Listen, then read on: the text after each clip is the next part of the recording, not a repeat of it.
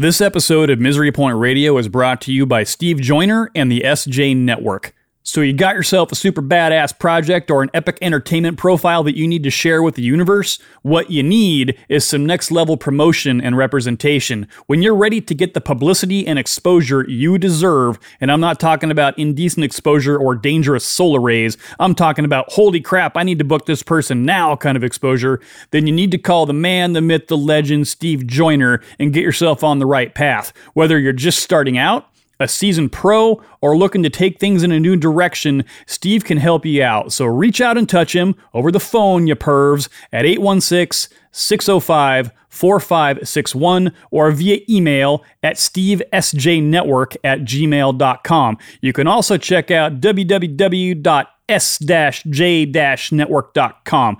Do yourself a favor and give him a call. Now on with the show. Hey, this is Richard Bergen, the director of Fang, and you're listening to Misery Point Radio.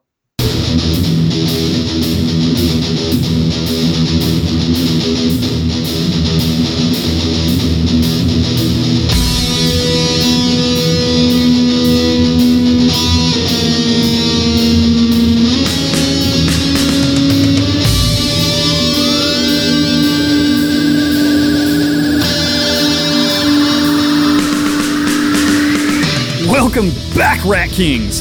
Thanks for joining me again on Misery Point Radio. Appreciate you taking the long journey down the dark corridor of your own mind to join me in the downward mental spiral that is this show.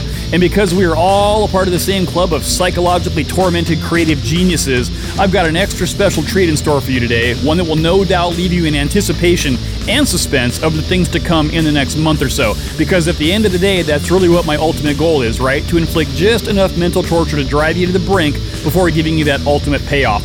Sadistic, I know, but you're welcome. Today's guest is filmmaker Richard Bergen, writer, director, and executive producer of the upcoming psychological horror movie aptly titled Fang, a twisted story of a young janitor who believes he is transforming into a giant rat after being bitten. From there, things devolve to the point of madness, and the true story of the film unfolds.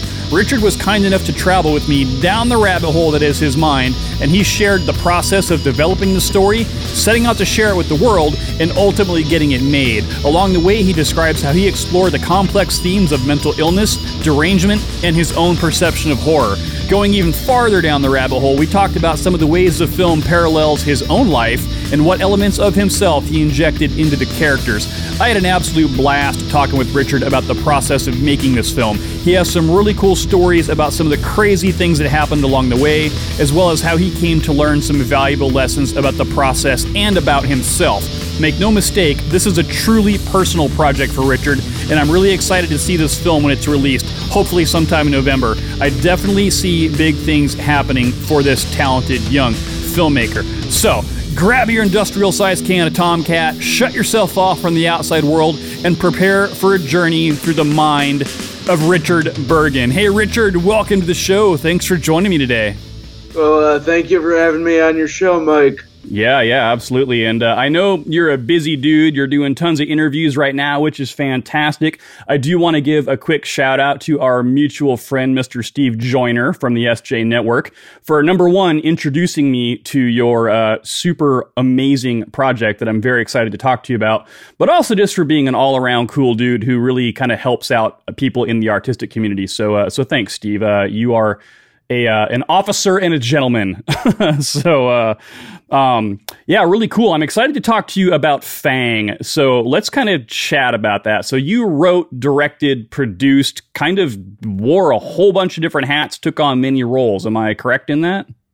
You are correct. Yes. Well, technically, I was the executive producer, so I don't want to take credit Sure. for being like the regular producer because that that is one job that I don't see myself doing because it's a tremendous amount of work to kind of keep the production going. And I give my producer Robert Felker a lot of credit for keeping us from going off the rails at times when when it looked like we were on a train that was heading for collision. Oh, right on. Awesome. Well, props to you there, Richard. So, so you got this project going, but really at the end of the day, this is kind of a, a, a pet passion project that you've had kind of uh, brewing in your mind for a long time, right?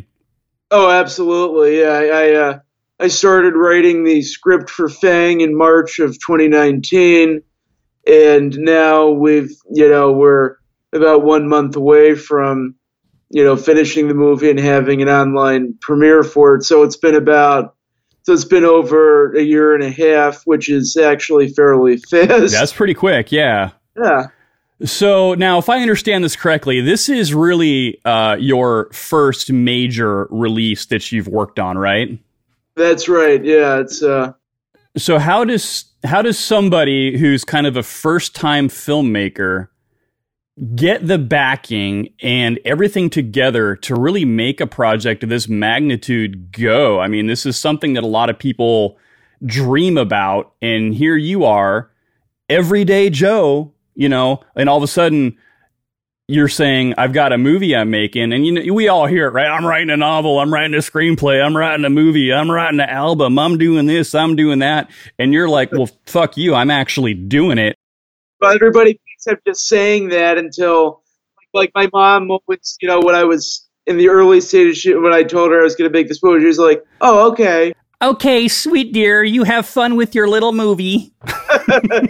and one night she heard me talking on the phone, like when I had to take like an important phone call about Fang, and then that, that's what she realized I was really taking this seriously, and yeah. I was.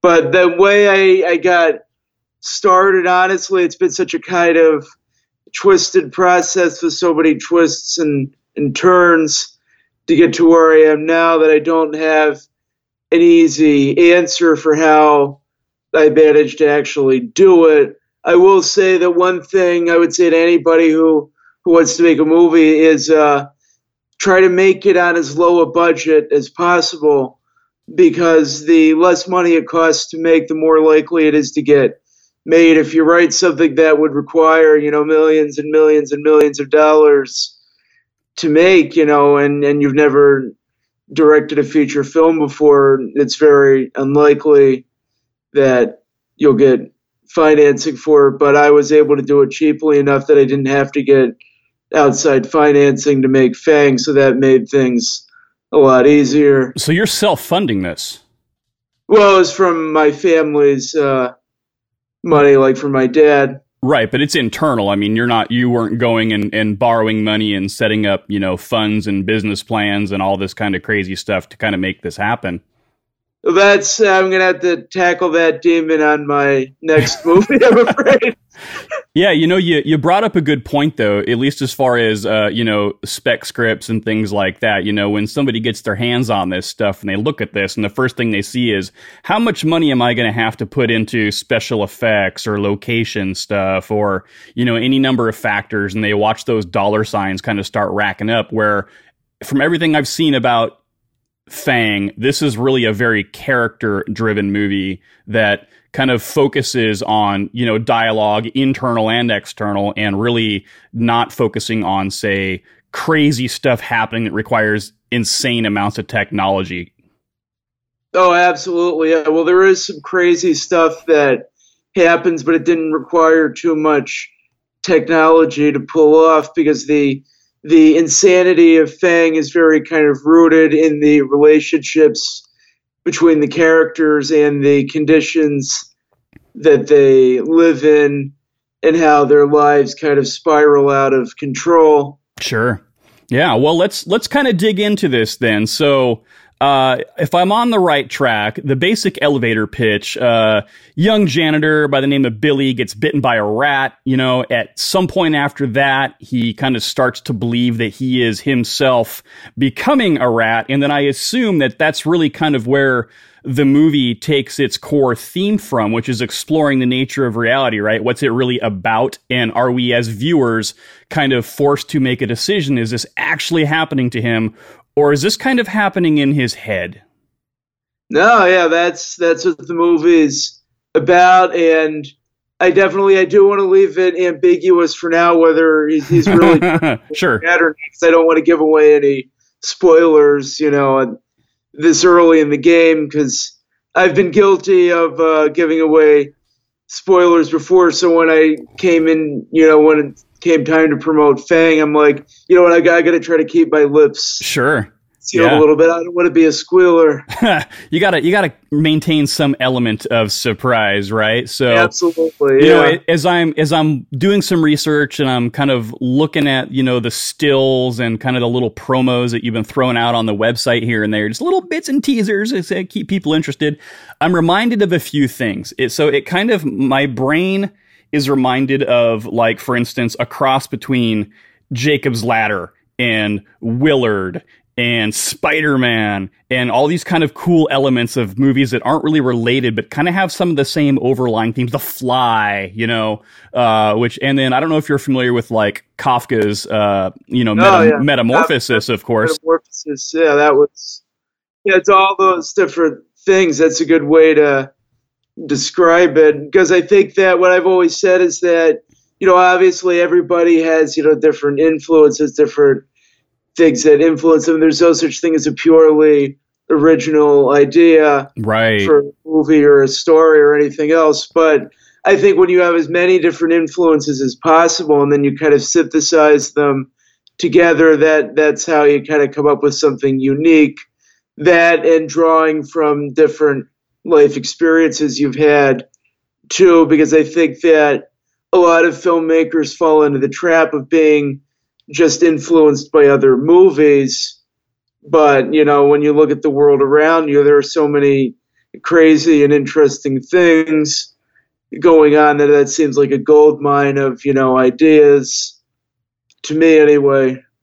That's a great way to look at it. A gold mine of ideas. The the world is uh, uh, good ideas and bad ideas, right? So uh, it's you know when you think about influences, you know I, it's you know I'm a musician, you know, and I talk to a lot of musicians, and I, and you know the film industry and, and the music industry are not wholly different. They they have kind of a lot of the same parallels.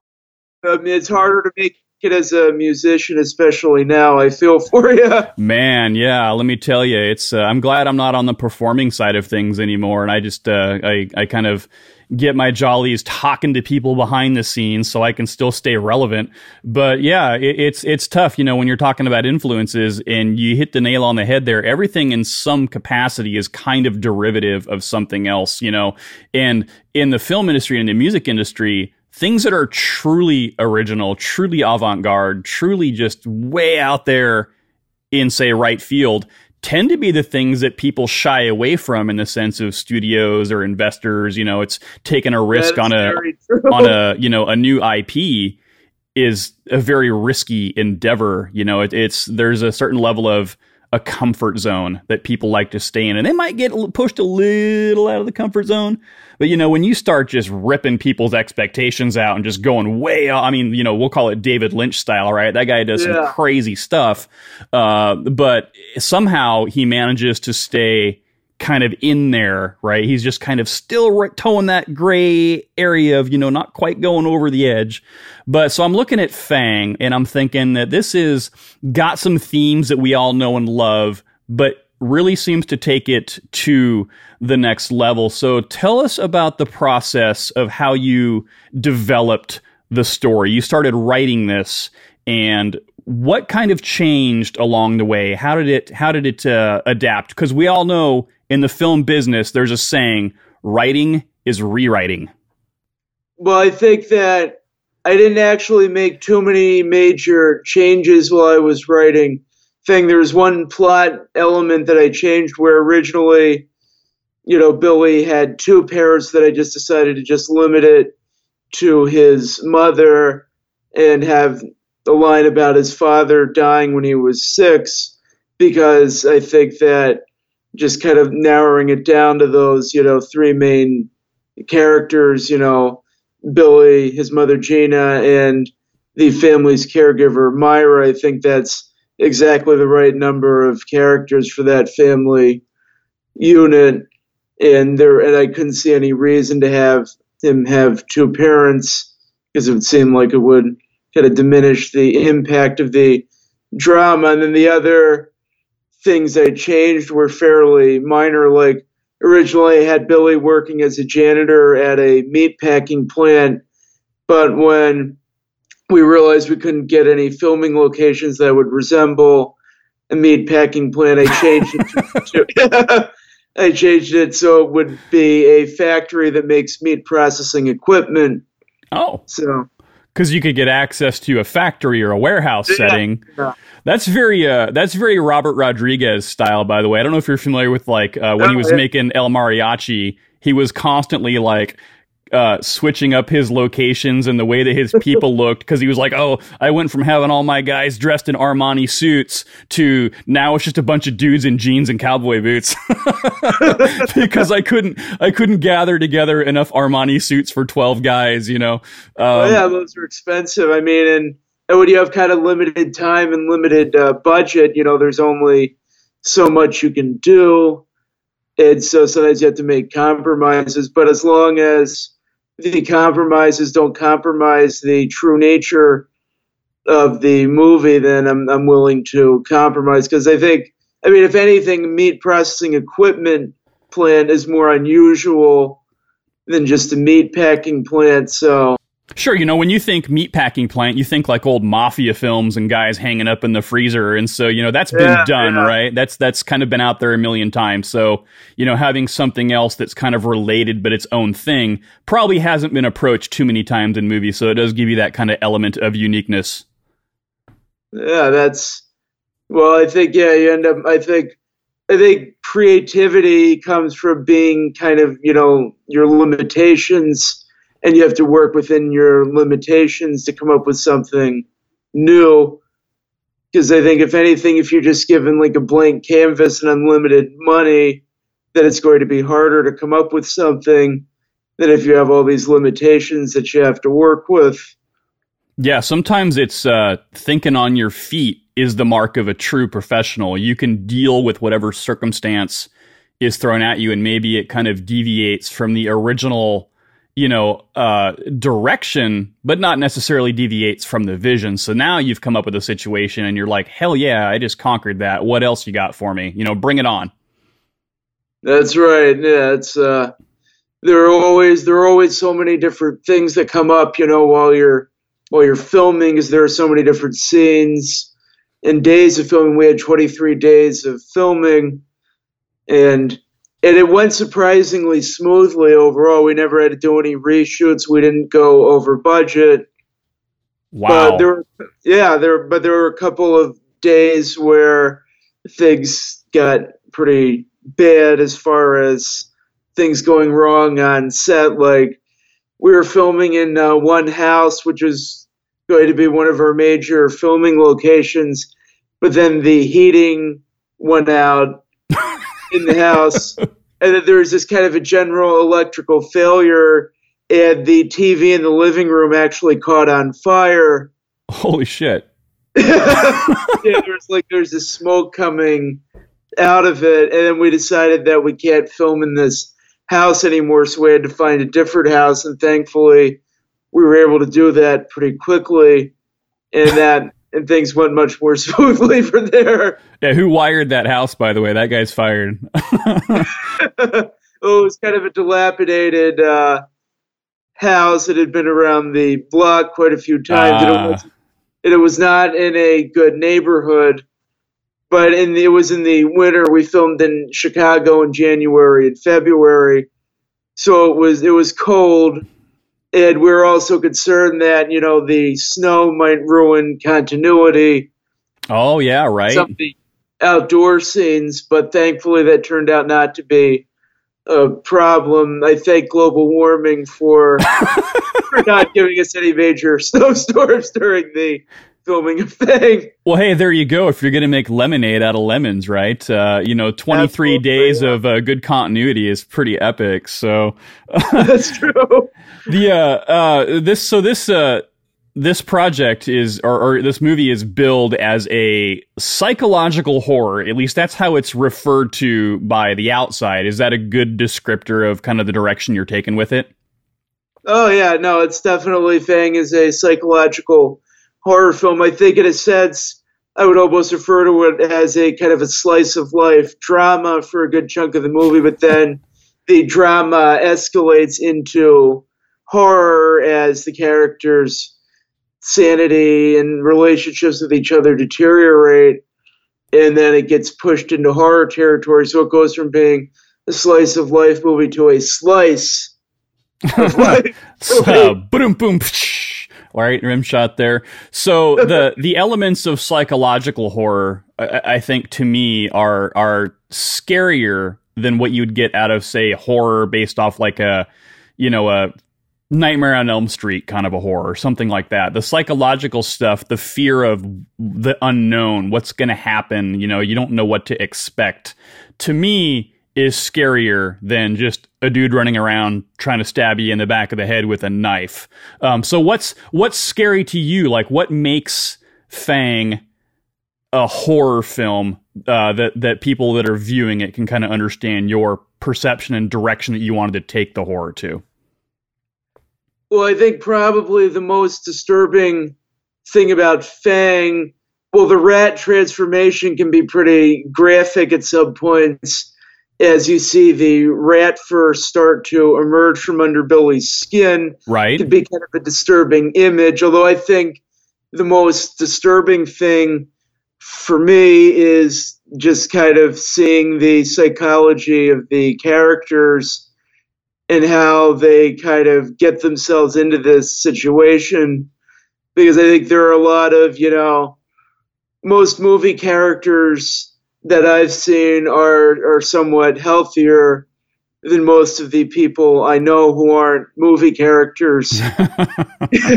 right. like you know, movie characters are very you know dynamic. They make all these decisions you know to survive. Then they they fight these monsters. They conquer the monsters. But in in Fang, the characters are very dysfunctional and they kind of torment each other because of their own sort of sick, delusional tendencies.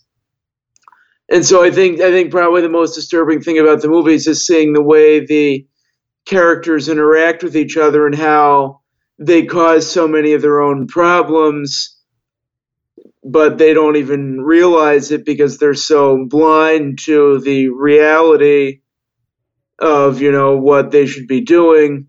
Yeah. And I think that is ultimately the most disturbing thing about the movie, even more disturbing than the idea of a man turning into a rat. Sure. yeah, the the lack of self awareness um, it seems to be kind of a big part of this movie, but I don't think it's as in your face as that. Kind of the perception I get is that there might be this, whether or not it's underlying or or maybe just like right below the surface, but is there kind of a kind of a take on on either like mental illness or or derangement or some kind of just lack of of uh, ability to see the world as it is.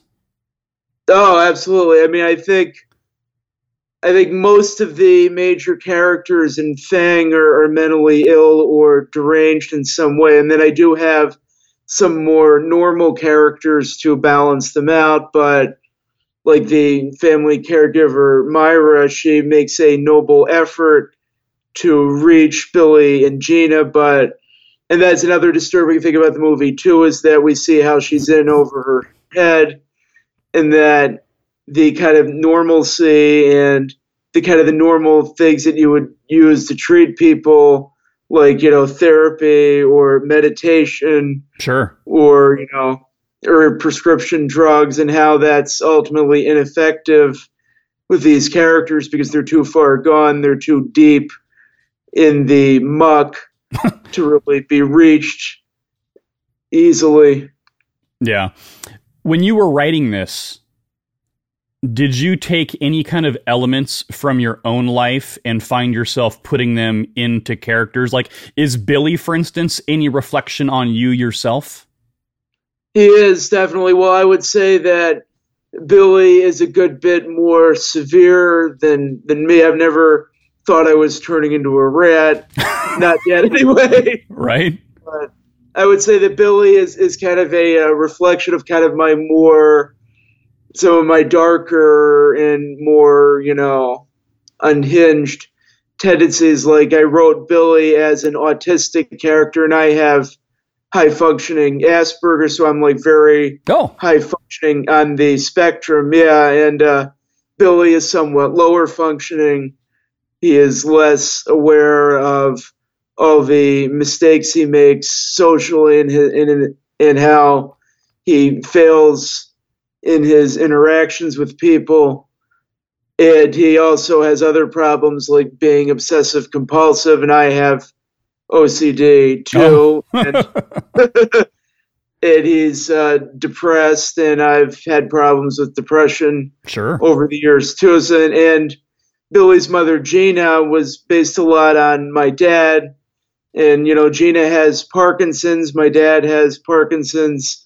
And some of the dialogue uh, between them is like almost word for word from different arguments right. I've had with my dad. So, yeah, definitely a lot of it was based on different experiences I've had. Was that kind of an intentional thing, do you think, as you were writing it? Or did you write it and realize, wait a second, that just kind of popped out and now I'm going to run with this?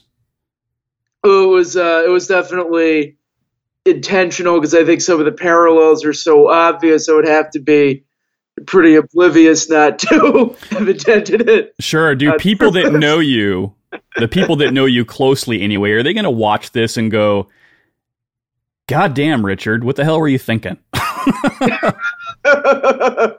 Well, yeah, when I showed the uh, script to my mom, well, she was able to pick it out right yeah. away.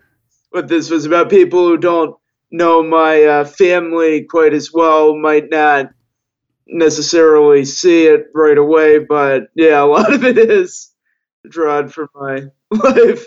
Yeah, you know, it's it's funny. So the the perception of, you know, kind of as you're you're writing something and you say you can put yourself into it and kind of make it fictional, kind of I don't want to use the word embellish, but you kind of draw from those experiences, I think really makes amazing characters that even if they're kind of, you know, off the deep end, something about them still makes them relatable. And the characters that you've written in this, they seem to be the kind of people that they're very close knit.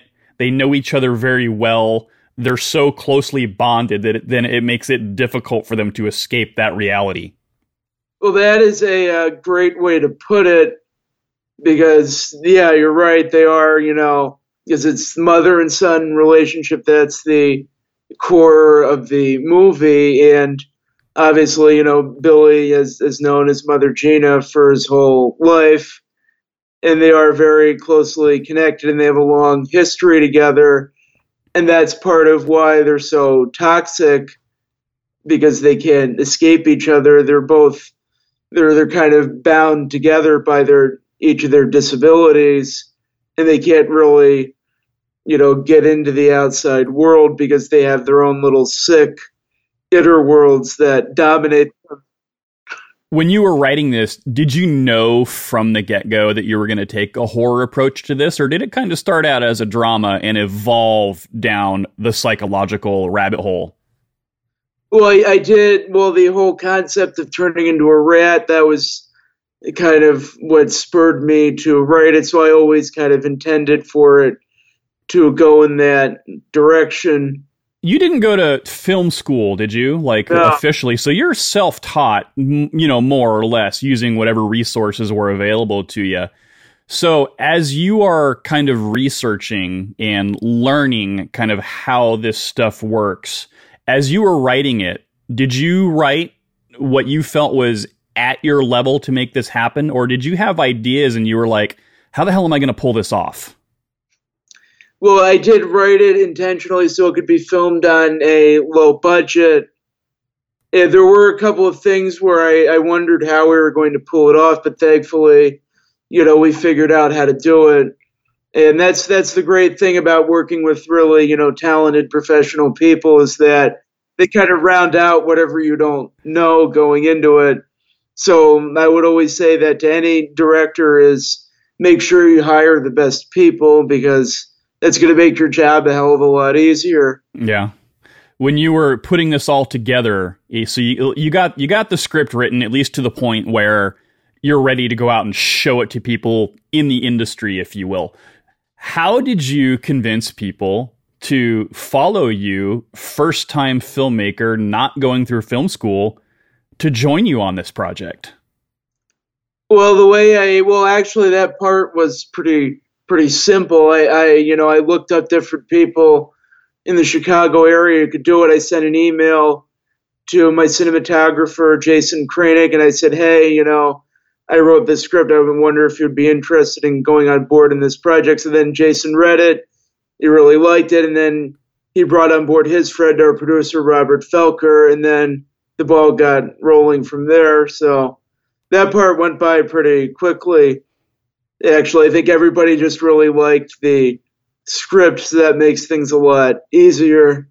Yeah, so you didn't really have a, a necessarily a challenging time getting people on board and, and getting people excited about it. That's, oh, that was the easy part.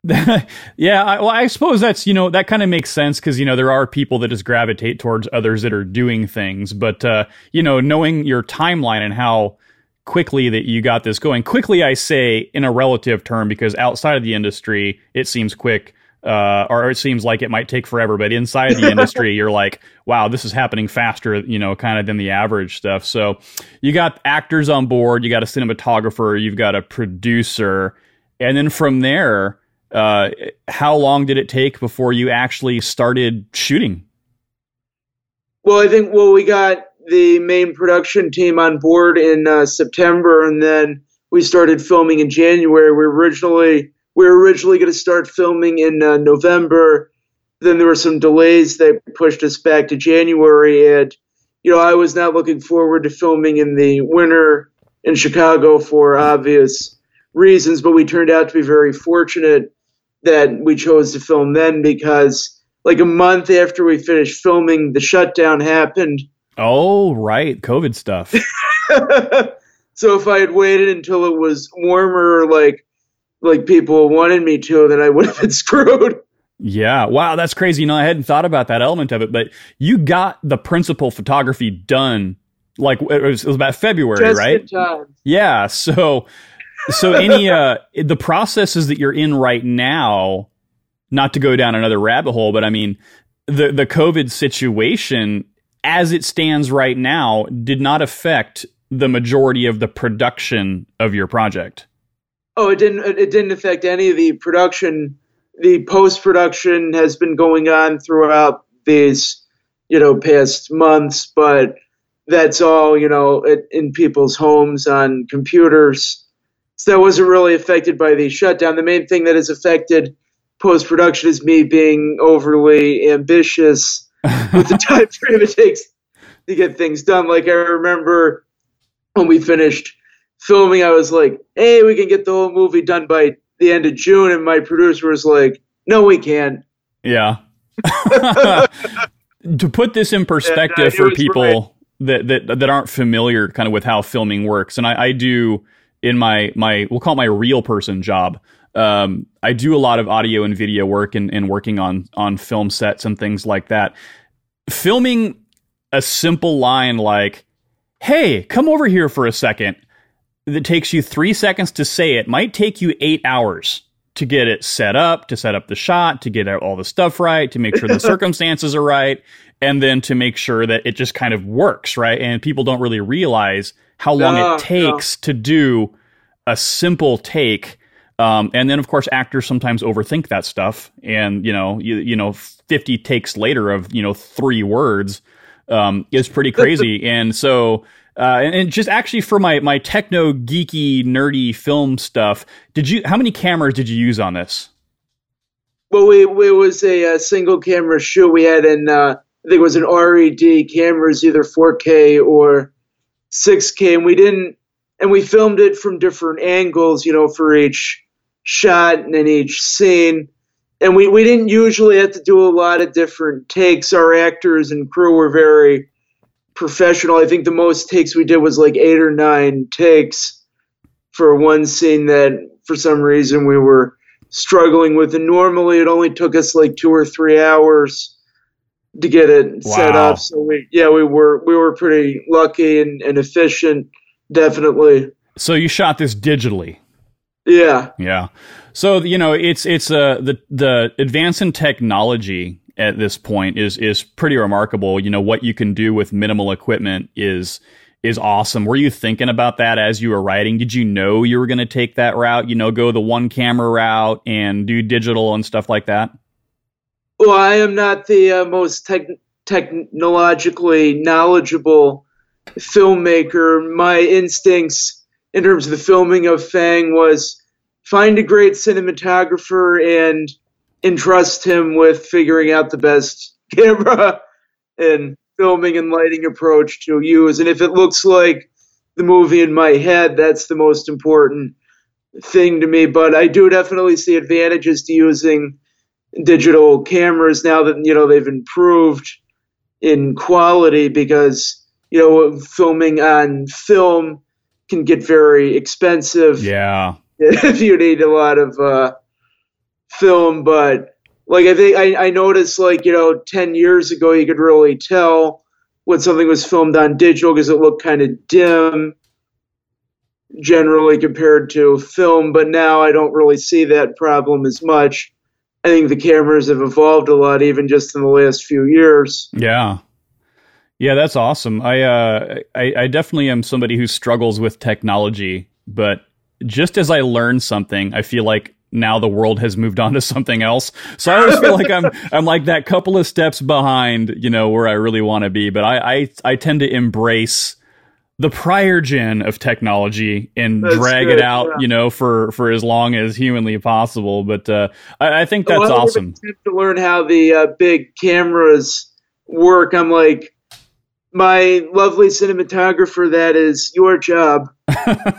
yeah. Well, you know, there's that theory, right? You surround yourself with people that are better than you. And, oh, uh, yeah. you know, I, I, I, believe that, you know, I was in management roles. That is really important to do. I mean, you can't do every single job yourself. It's not a one man show. Yeah. Well, you know, and that, that's, that actually is a perfect segue into what I wanted to bring up next. So a lot of times, those of us that have creative endeavors and things become our passion project, things that we put ourselves into so much have a hard time kind of letting go um, and not being we'll call it the film dictator right or the or the music dictator so how was it for you once you finally got this project off the ground and you started working with actors and started working with cinematographers and you saw people saying and doing the things that came out of your head how was that experience for you as you were first getting involved in that? Well, I think the area where I, I, I, made the most mistakes was thinking I could do more things that I could actually do because I kind of underestimated how much work just being the writer and director is. But over time, you know, one thing I will say that is definitely a strength of mine is that I'm a very open minded guy. I'm always willing, you know, to listen to people and if somebody says something that makes sense, then I'll get on board with it, you know, regardless of where the idea comes from. I'm not I'm not somebody who likes to intimidate my cast and crew, you know, and that that is the advantage of being a relatively, you know, inexperienced director is that I'm not intimidating, you know, people are not afraid to tell me if I'm screwing something up. So and that's a good thing because you know people you know you have to you have to be willing to listen to people if you want to grow as a filmmaker and get the movie made as as well as it can. You know and i think that if you look at directors who have become really successful like the example i always like to bring up is uh, george lucas with the star wars prequels. Nobody wanted to tell him that it could have been a lot better because he's george lucas.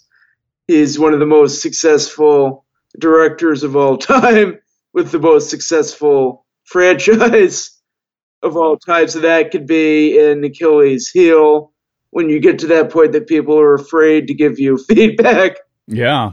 Yeah, it's true, and and uh, even if it's not the case, even if you're not like a, a super you know film Nazi, that persona sometimes it gets built up around you this aura of mystique that people are just apprehensive. I don't i don't want to offend him. I don't know what to say you know? There's there's very funny stories about directors like say uh, jan de bont who did like uh, twister for instance about him being very difficult to work with and he was very much like you're gonna do this because this is my movie and this is how i see it and i'm gonna do a thousand takes until you get it exactly right. Clearly that's not the direction you took on this.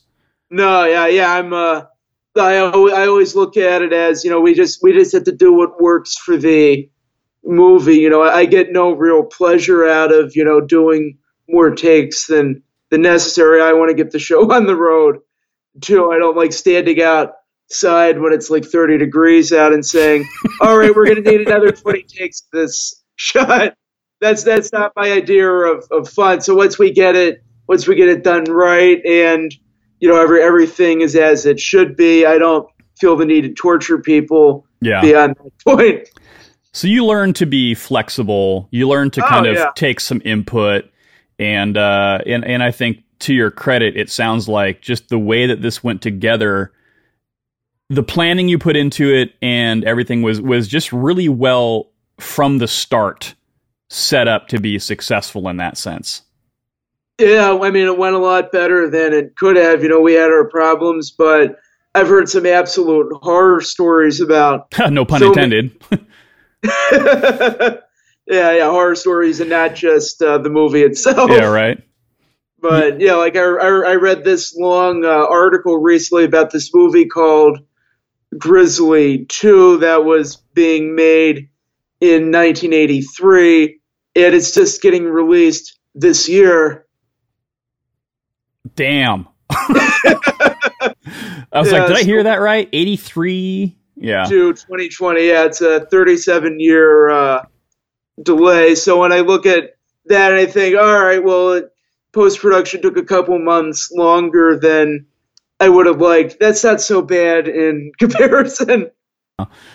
That's yeah, that that's awesome. And uh, of course, especially on an independent uh, film, usually delays come from the filmmaker themselves, whether or not they're satisfied with kind of how things are going. Whereas in the studio world, a studio might get bought or sold, or CEOs might you know take Oh, over, yeah. and you know you know there's a, there's massive amounts of personnel change, and producers come and go, and financing comes and goes, and you know That you was can, the case with uh, Grizzly 2. It was like one disaster after another. It was an amazing uh, story to read about because it just gets stranger and stranger as you look at like how could they get screwed so many times over and over again.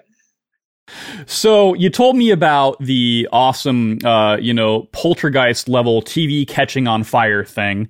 Uh, I besides, wish we'd gotten a shot of that and put it in the I, movie. That would have been a great shot. I was going to ask you about that. Yeah, that would have been a great psychological mind fuck to have in the movie right there for sure. But uh, besides that, what was the other craziest event that happened during the filming? Well, well, that that was definitely the the craziest uh, by far. I think the other craziest event, well, just some of the. Uh, well, there was actually one day where I got to be in the movie because we had different. We had we had several different dream sequences where, you know, Billy gets talked to by the Rat King, Yeah. so for one day I got to play the Rat King, and that was a pretty wild experience for me because I got to put on the uh, rat makeup and then wear this rat mask and doctor's outfit, and then I went out there and then I got to wave my paws around. nice. That was a pretty crazy day. So you actually got to you got to take on a little bit of a of an acting credit at least for that one little portion. for that one scene. Yeah, Yeah, that's awesome. Just add it to the resume, you know, writer, director, Yeah. actor, you know. So no, that's awesome, dude. So oh, and Oh, then you, yeah. what what about what do you think has been the most humbling experience of making a movie for you? Well, I think just all of the things that, which I was talking about some before, about, you know, realizing that I can't do quite as many different jobs as I thought I could. That's a very humbling experience. From now on, I've made a pledge to, you know, stick with the writing, stick with the directing, and maybe have a few Hitchcock like appearances Ah, in my movies, like when I got to be the Rat King. But so I don't, I don't want to wear every hat at once. That was very, that was very humbling for Yeah. me. That's awesome. You know, I, I always like, you know, for instance, like uh, Scorsese will always kind of sneak into a scene here and there. You know, maybe he's a you know, like waiter, taxi driver, where Oh. he's the gets into the back of the cab. Robert De Niro, and he's like the kind of really racist, Yeah. that was a very good scene. I love Taxi Driver. In fact, I know you can't see it, but behind me, I have a Taxi Driver movie poster, uh, oh, you know, yeah. hanging on my wall. But um, man, that, well, that was a big influence for me making Fang. Is Billy is a little bit like uh, Travis, like Travis Bickle, Bickle yeah. He's like this case, this loner. He's this outsider who's kind of going insane in this very gritty urban environment Taxi Driver is one of those movies that you watch it a thousand times, right? And then every time you watch it, you kind of pick up a little something that you didn't before. But I think my favorite scene in that movie, because the guy is just has zero social skills, right? He has no idea, right? So he so he hooks up with uh, with uh, Cybill Shepherd, and he wants to take her on a date. And what does he do? He takes her to a porn movie and he's and she's clearly uncomfortable, right? And he's like, "Oh, I don't see the problem. You know what's going?" on? And she's like, "I want to get the hell out of here." And he's like, "What's wrong with you?" You know, just that idea that that was even something that was that people would like to do in that context in that setting. Uh, it was really great. I, I, think that's one of the things I like about that, that particular movie. Yeah, yeah. Well, and also part of it too is like you know New York in the '70s. I mean, Times Square was mostly porn theaters. It was very seedy, yeah. Back then, yeah. So I, I could see why Travis would think that it was just like a normal thing.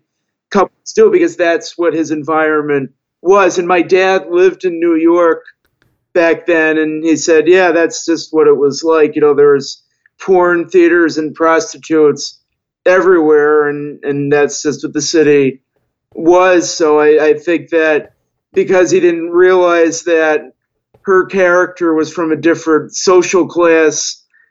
Timmy thought, yeah, this is just a normal thing to do, you know.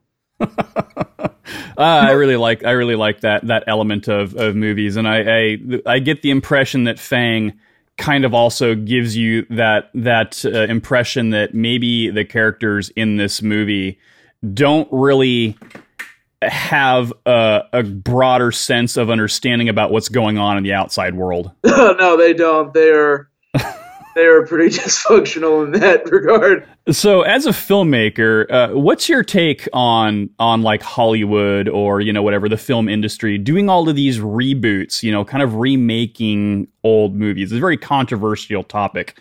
Um, how do you feel about that?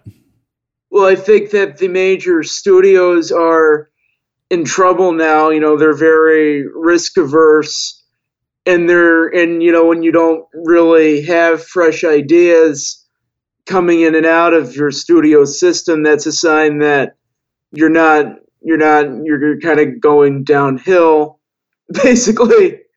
And uh, I think that if you look at you know all the different streaming services, you know they're the future. The old the old guard is uh, kind of on its last legs. And I think all the remakes and reboots are a sign of that. They're just kind of they're clinging to their intellectual property instead of of getting new intellectual property because they don't want to take those risks and adapt to you know the changing world. Yeah, I, I've heard many a rumor that there is somebody out there, a big name person, who is behind basically trying to redo the original Star Wars trilogy. And uh, they, already, they already basically did remake Star Wars. It was called The Force Awakens. Yeah, yeah, yeah. It's it's basically that's the cycle. Is all, all of the prequels have kind of revisited the old material for sure. That's a a joke I have with a lot of my friends that get really super hot about it when I bring it up, and I'm like, hey, you know, it is what it is. What did yeah, you I mean, they've already they've already making they already made like five different Star Wars movies in the last five years. Why do they need to remake exactly. the original trilogy too? And then taking a remake to the extreme, for instance, what did you think about? Because I'm sure you saw it. Uh, Gus Van Sant's shot by shot Psycho redo.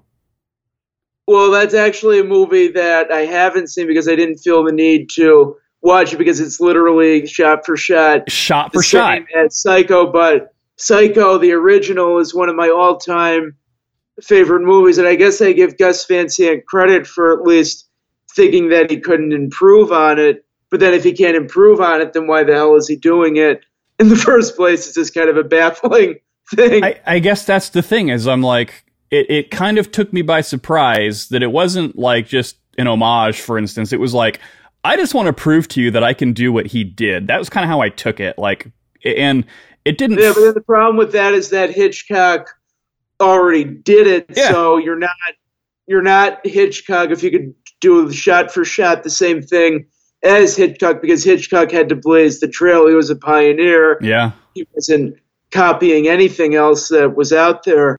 It was, uh, I don't know. It, it I don't, would say it rubbed me the wrong way because it wasn't bad. I mean, it, there's nothing bad Well, I mean, it. I would. I mean, you can't really screw it up too badly because it's still Psycho. It's still a masterpiece. Right. that you're drawing from. But yeah, it's one of those movies that I don't really have a strong desire to watch just because it's, you know, I, I really wouldn't be seeing anything different in the original Psycho. You know, I, I, I'm such a, yeah, it means so much to me that I just don't really feel the need to bother. I always wondered what that what that pitch sounded like at first. You know, he's at the studio, they're sitting down, they're all, you know, hanging out, waiting for this epic. He's like, all right, check this out. I've got this fucking brilliant idea. All right, we're going to take Psycho and we're going to remake it. And the studio head's gone, eh, eh, it's been a while. All right, cool. I, yeah, I could do that.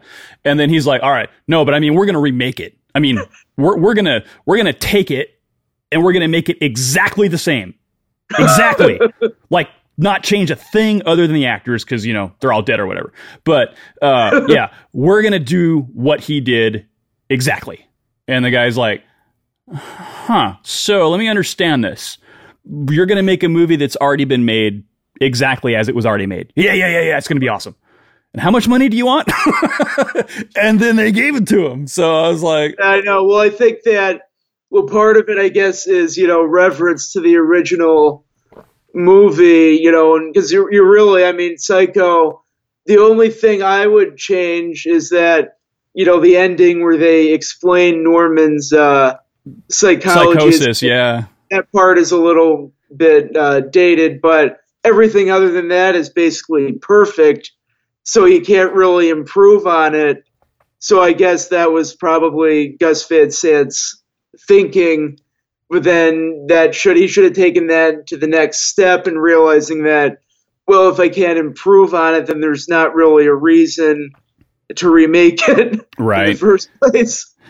Yeah, for sure. So you wrapped in February. You're in post production now. Where exactly are you in post production? What final process is coming coming to us? Because we know at least anticipation. We're looking at maybe November, right? That's kind of the goal as Yeah, of right now. So Yeah, how close is it? Yeah, my current plan is to have the online premiere in November, and we're definitely we're very close to you know finishing post production. We're in the final stage now. We just have to do color grading and sound mixing, and that's basically it. And after that, you know, the movie will be all done, and we'll have our online premiere. And after that, we're going to get a distribution deal for Fang, so it'll go out and get a much wider audience. My top choices would be to get it on Netflix or Amazon Prime, hmm you know, so it can reach the widest possible network of people who have it. But if they're not interested in it, someone else will. Fang will definitely be finding a home somewhere out there with all the different studios and streaming services who are releasing content. And anyone who doesn't tune into our online premiere in November can expect to see the movie creeping around the. Uh, I like that creeping around. Yeah. Thanks. Yeah, they can expect to see it in 2021 if they don't tune into our online premiere. like in a physical theater release or anything like that. Well, I would love to get it in theaters, but you know there aren't that many movies that get released in theaters now. It's Not gonna be right now, yeah.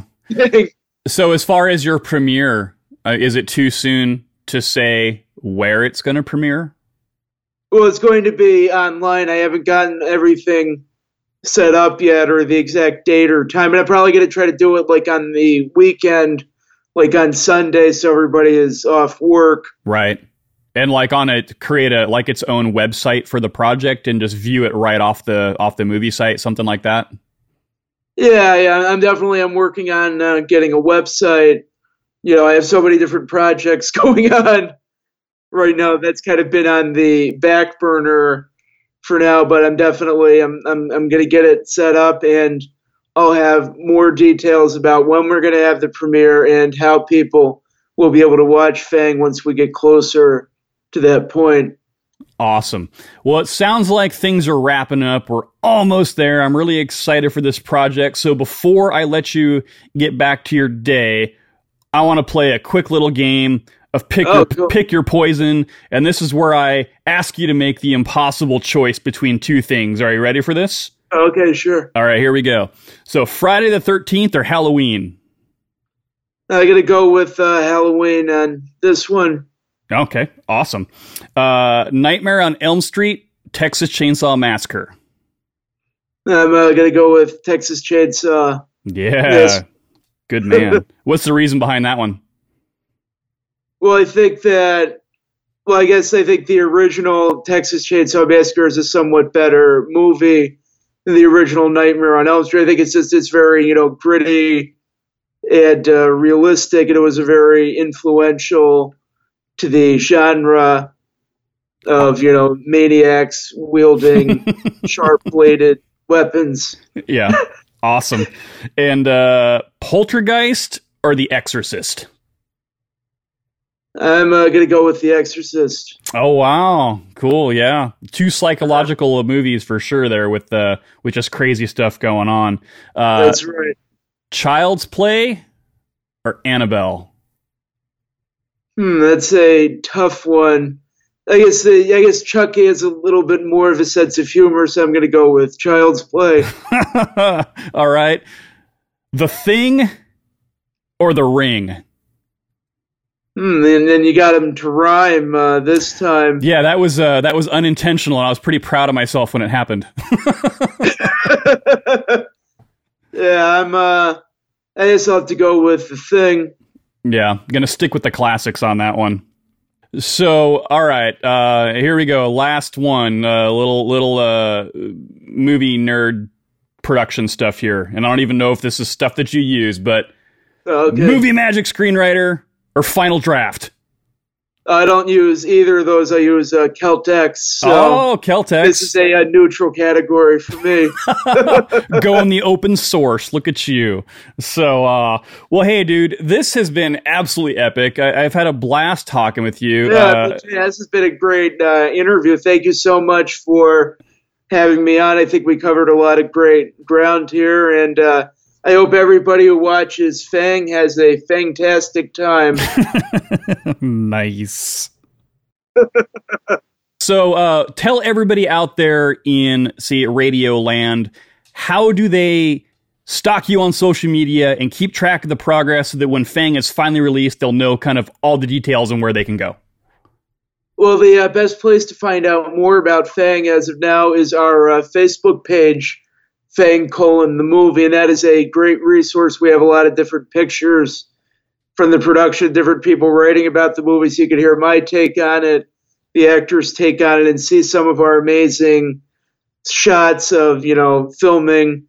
And when when I look back at everything we've amassed, you know, it, it really it really does look pretty incredible. Yeah, yeah. So uh, so go on the Facebook page, uh, Fang colon the movie like the page, get all the cool updates, look at all those badass production stills. I promise you, it'll make you twice as excited. Uh, it's just, it's really, really cool. They've done a fantastic job of keeping people enticed with just little tidbits of awesomeness here and there. So, uh, Richard, thank you again for joining me on Misery Point Radio. It's been awesome to talk with you, and I can't wait till the release, and you can count on my support when it launches to help you spread the good word, my friend.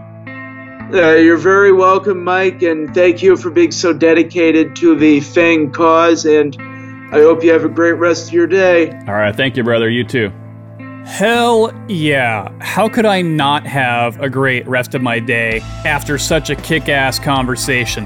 Thanks again to Richard Bergen for taking the time out of his insanely busy schedule to come hang out on Misery Point Radio, for sharing his journey to get this film made with us, and for sharing some very personal details about his life that helped shape him into who he is and help develop the direction of the movie. I am genuinely excited for the release of Fang. I'm not just blowing smoke, and I definitely plan on being there to support the release and subsequent promotion I hope you will be too.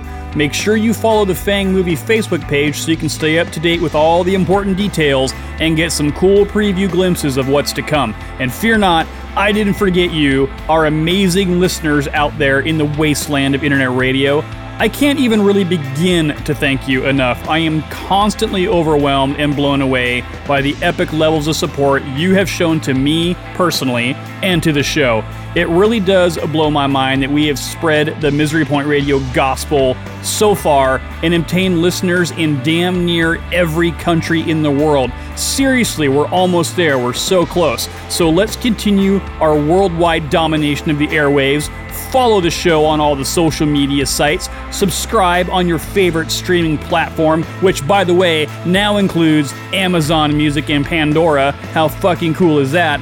And in case you didn't know, I'm also a part of the Spoilerverse, so head on over to spoilerverse.com forward slash misery point radio to check out all the episodes and to immerse yourselves in ungodly amounts of pop culture awesomeness. So, please keep supporting the cause, stay safe, stay sane, stay metal, and I'll see you next time on Misery Point Radio.